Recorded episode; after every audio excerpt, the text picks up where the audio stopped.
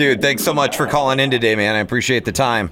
No problem. So we'll talk about the uh, the new album, of course, and the tour, and get your opinion on a couple things. And uh, let's start off with the tour. Great package you got with Light the Torch and Avatar coming to the House of Blues of Anaheim on November the second, and uh, taking out an old friend in Howard Jones. Yeah, it's a killer bill, and the fans seem to be stoked on it. And all the shows have been you know, some of the best turnouts we've ever had headlining in, in the states. We're super stoked, and all the bands have been going over really well. And the cool thing about our fan base is we're no matter who we bring out, everyone's very like open to really giving the band a chance and and really seeing what they're all about. So everyone's been having really great shows. So it's, it's ended up being a really killer tour so far. Yeah, I love Avatar. They definitely put on a show. They're very theatrical, and, and can't wait to see Howard and the new guys and uh, and light the torch. And this deep into your career, I mean, eight albums now. Is it harder and harder to pick a set list?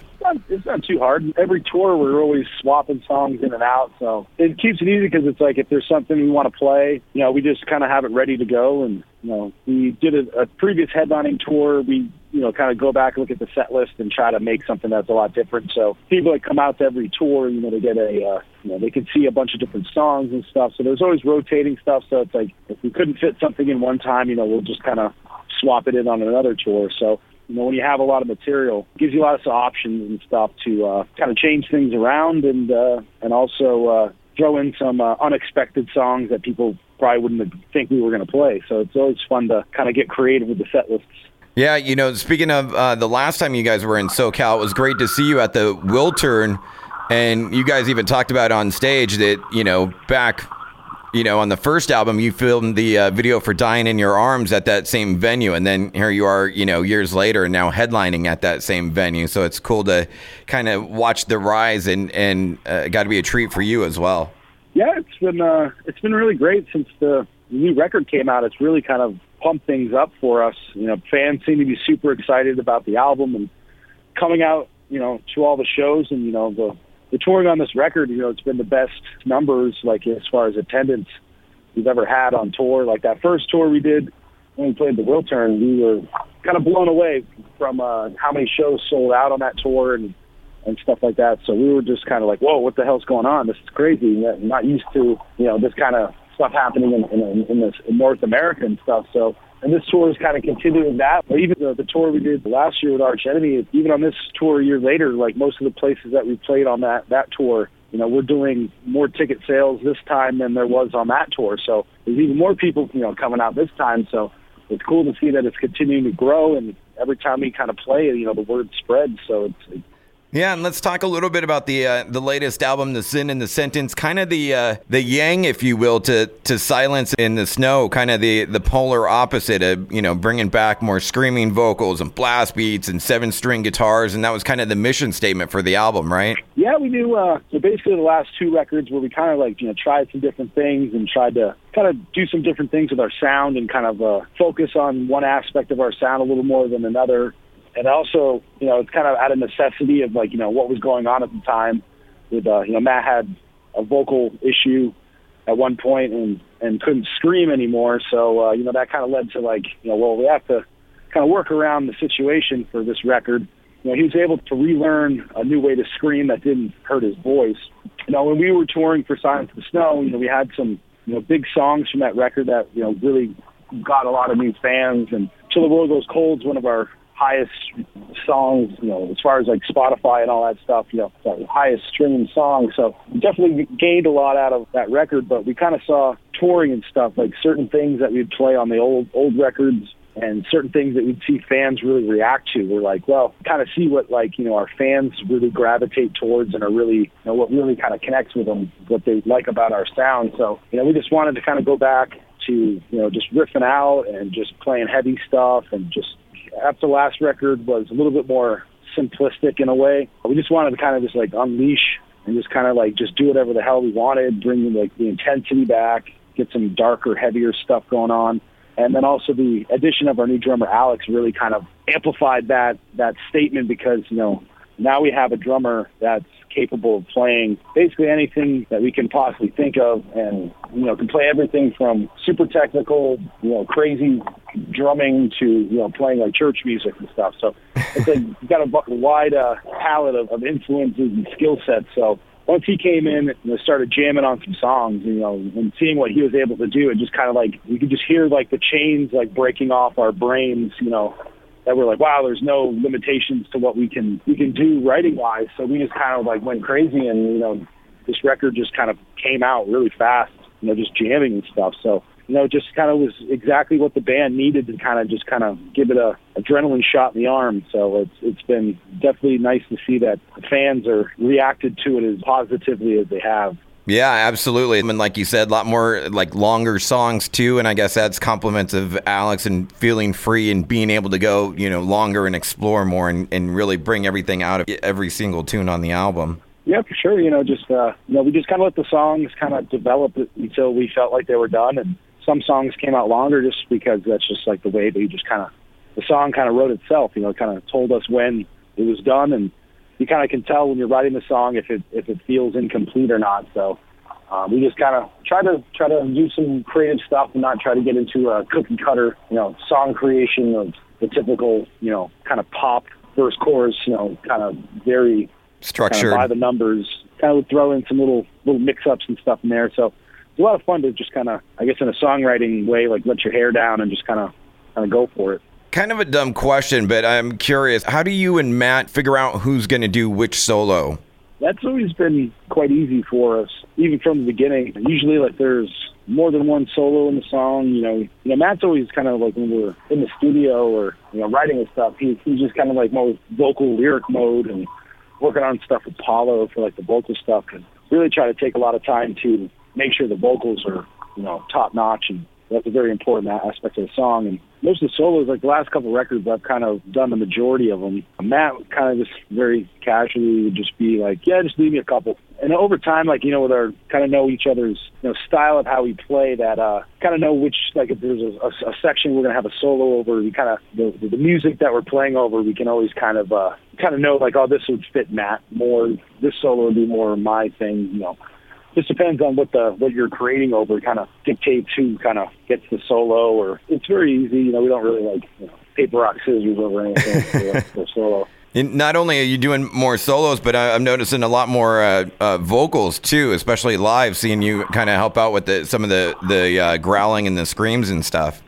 Yeah, we've uh, even before Matt's vocal problem, you know, I was basically doing the same thing anyway there's always just certain songs where there's just always like you know backup part. I'll take a part because he's got to sing right after it. So just kind of make, making it easy as you know for everyone that they're not like running out of breath or something. I mean, you can hear on the records when there's like you know a double scream or something like that. So.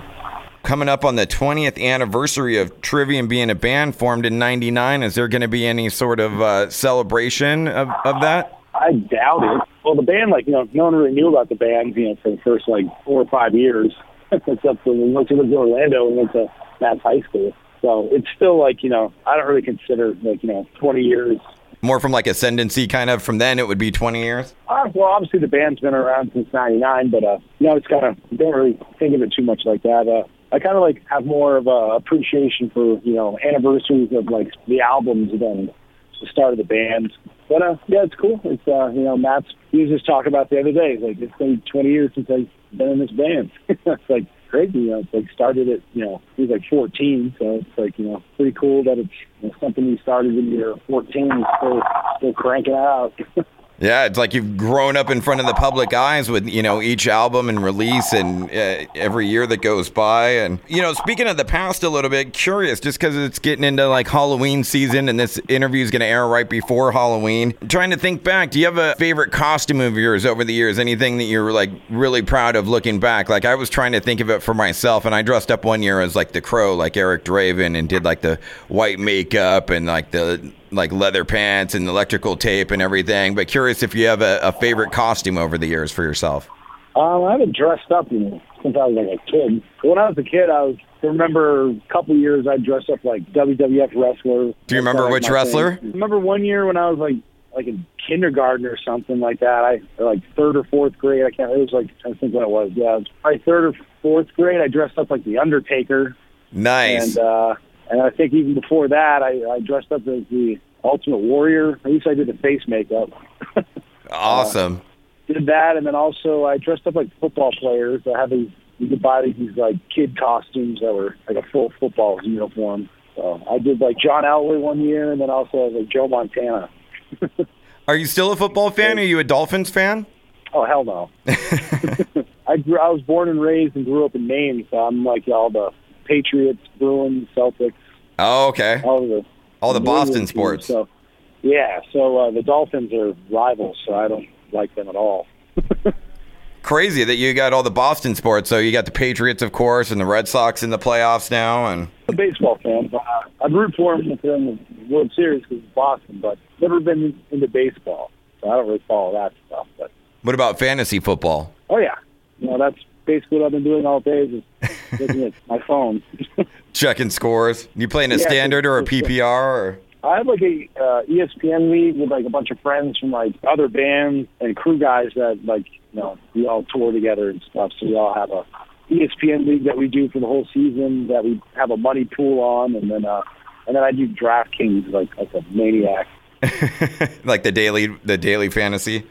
Yeah, yeah, I do that for football, and then when NBA starts, you can basically like me and our uh, our security guy. He's a big sports guy. He does DraftKings stuff.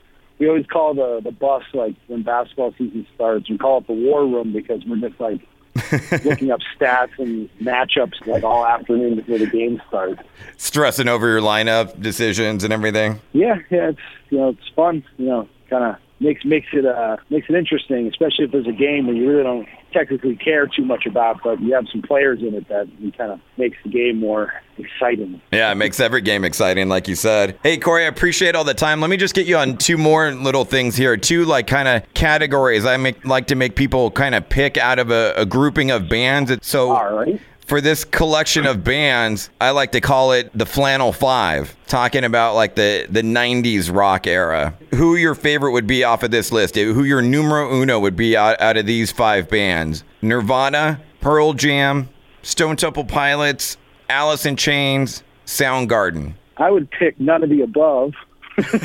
Obviously, it's like those are all very influential bands in the, the 90s and stuff, but I was kind of like grew up in the, the wrong year because when all that stuff was popping off in the '90s, I was listening to like Guns N' Roses and Iron Maiden and all the '80s thrash metal, heavy metal stuff. So I never, if it didn't have a guitar solo, I was very adamant about not listening to it at all. but out of that list of my, uh, probably my favorite out of the the five would probably have to pick Alice in Chains. Yeah, a little bit more metal, a little bit more metal vibe than the rest of them, and I actually like some of their some of their songs. I don't have any of their records, but I uh, I don't mind them. I think they're very talented bands, and uh, the vocals are very very creative and interesting and stuff. And uh, yeah, so I'd, I'd pick Alice in Chains out of out of that. But none of that, none of that uh, the grunge stuff is ever an influence of uh, you know my guitar playing or or songwriting or anything like that. I was not a not a Seattle boy. well, let's let's go back a decade then. And uh, who would be your favorite out of the big four? Uh, basically, you could toss it up Metallica, Megadeth, and Slayer. Those were all very influential in multiple different ways specific guitar techniques and stuff that I learned from playing their songs or you know the songwriting and the riff styling and stuff like that. So it's kind of hard to pick because each one of them kind of had a, a major impact in a, a different way than maybe what one of the other ones had. So and then uh, Anthrax, I got I kind of got into them kind of later on. And you know, it was obviously I, I got Metallica first, and then it was Megadeth, and then Slayer, and then a couple other bands from that kind of scene. You know, I got into and then Anthrax was kind of kind of checked them out at a, a, later later time. Hey, one last question for you. I was just thinking about it with how long you've been around and, and being such a fan, and, and it's still kind of hurting me right in the heart, but uh, still really bummed about the passing of Vinnie Paul. Do you have any old Vinnie Paul stories? Any interactions with him?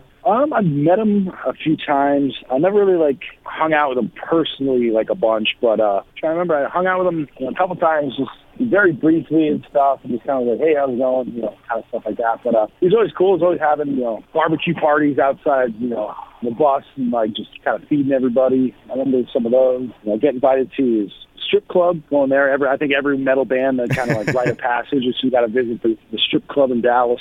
Went to his house on a New Year's party, so it's, you it's, it's really cool. You know, I got to see Pantera before before they they ended, so I'm happy that uh, I didn't miss out on the chance to see. You know, the I can't really call it the classic lineup because they had the same lineup all the time for Cowboys from Hell On. So it's uh, I also saw the Damageplan as well, so I got to see Vinnie and Dime play a few times, which was, you know, I think a lot of people wish they had the chance. You know, people that got into Pantera, like you know, later on after they had you know disbanded. You know, so happy that I was able to you know see the legendary bands, and musicians do their thing on stage, which was which was really cool. Yeah, such a bummer they're both gone now, but at least they, at least they left us a whole lot of music to listen to for the rest of our lives. Oh, for sure. Yeah, those uh, those are classic records that uh, amount of times that I hear bands always referencing like Vulgar Display of Power, like the production. You know, that record came out, you know, like early '90s. Still one of those records that bands are trying to trying to figure out how they made that record sound so good. yeah, it still holds up to this day. It doesn't doesn't sound dated at all. Oh no, it's uh, you know they just had that sound and just knew what they wanted, and you know, a lot of bands kind of kind of strive to have a record that has that much staying power and influence in uh, the songwriting, the sound, and just the production is just so top notch that uh, that record will never, never, never go away. You know, there's always going to be tons of musicians and, and metal metal heads that'll you know, that'll come along and discover that record and just kind of be kind of like record that lives on forever. That is probably like in 30 years, you know, it's like it's like you're getting into metal. It's like what what should uh, what should I check out? It's like that's gonna probably still be one of those records that it's like oh, you don't know metal, you got to check this out. Yeah, required that's, listening. That's, that's, the same thing, you know, with like just music. Like people always talk about the Beatles and stuff, like Led Zeppelin. It's like those bands haven't even put out new music in forever, but it's still like considered must a must see TV kind of thing, where it's just like you have to check this out or you have to hear this if you want to appreciate the history of music. So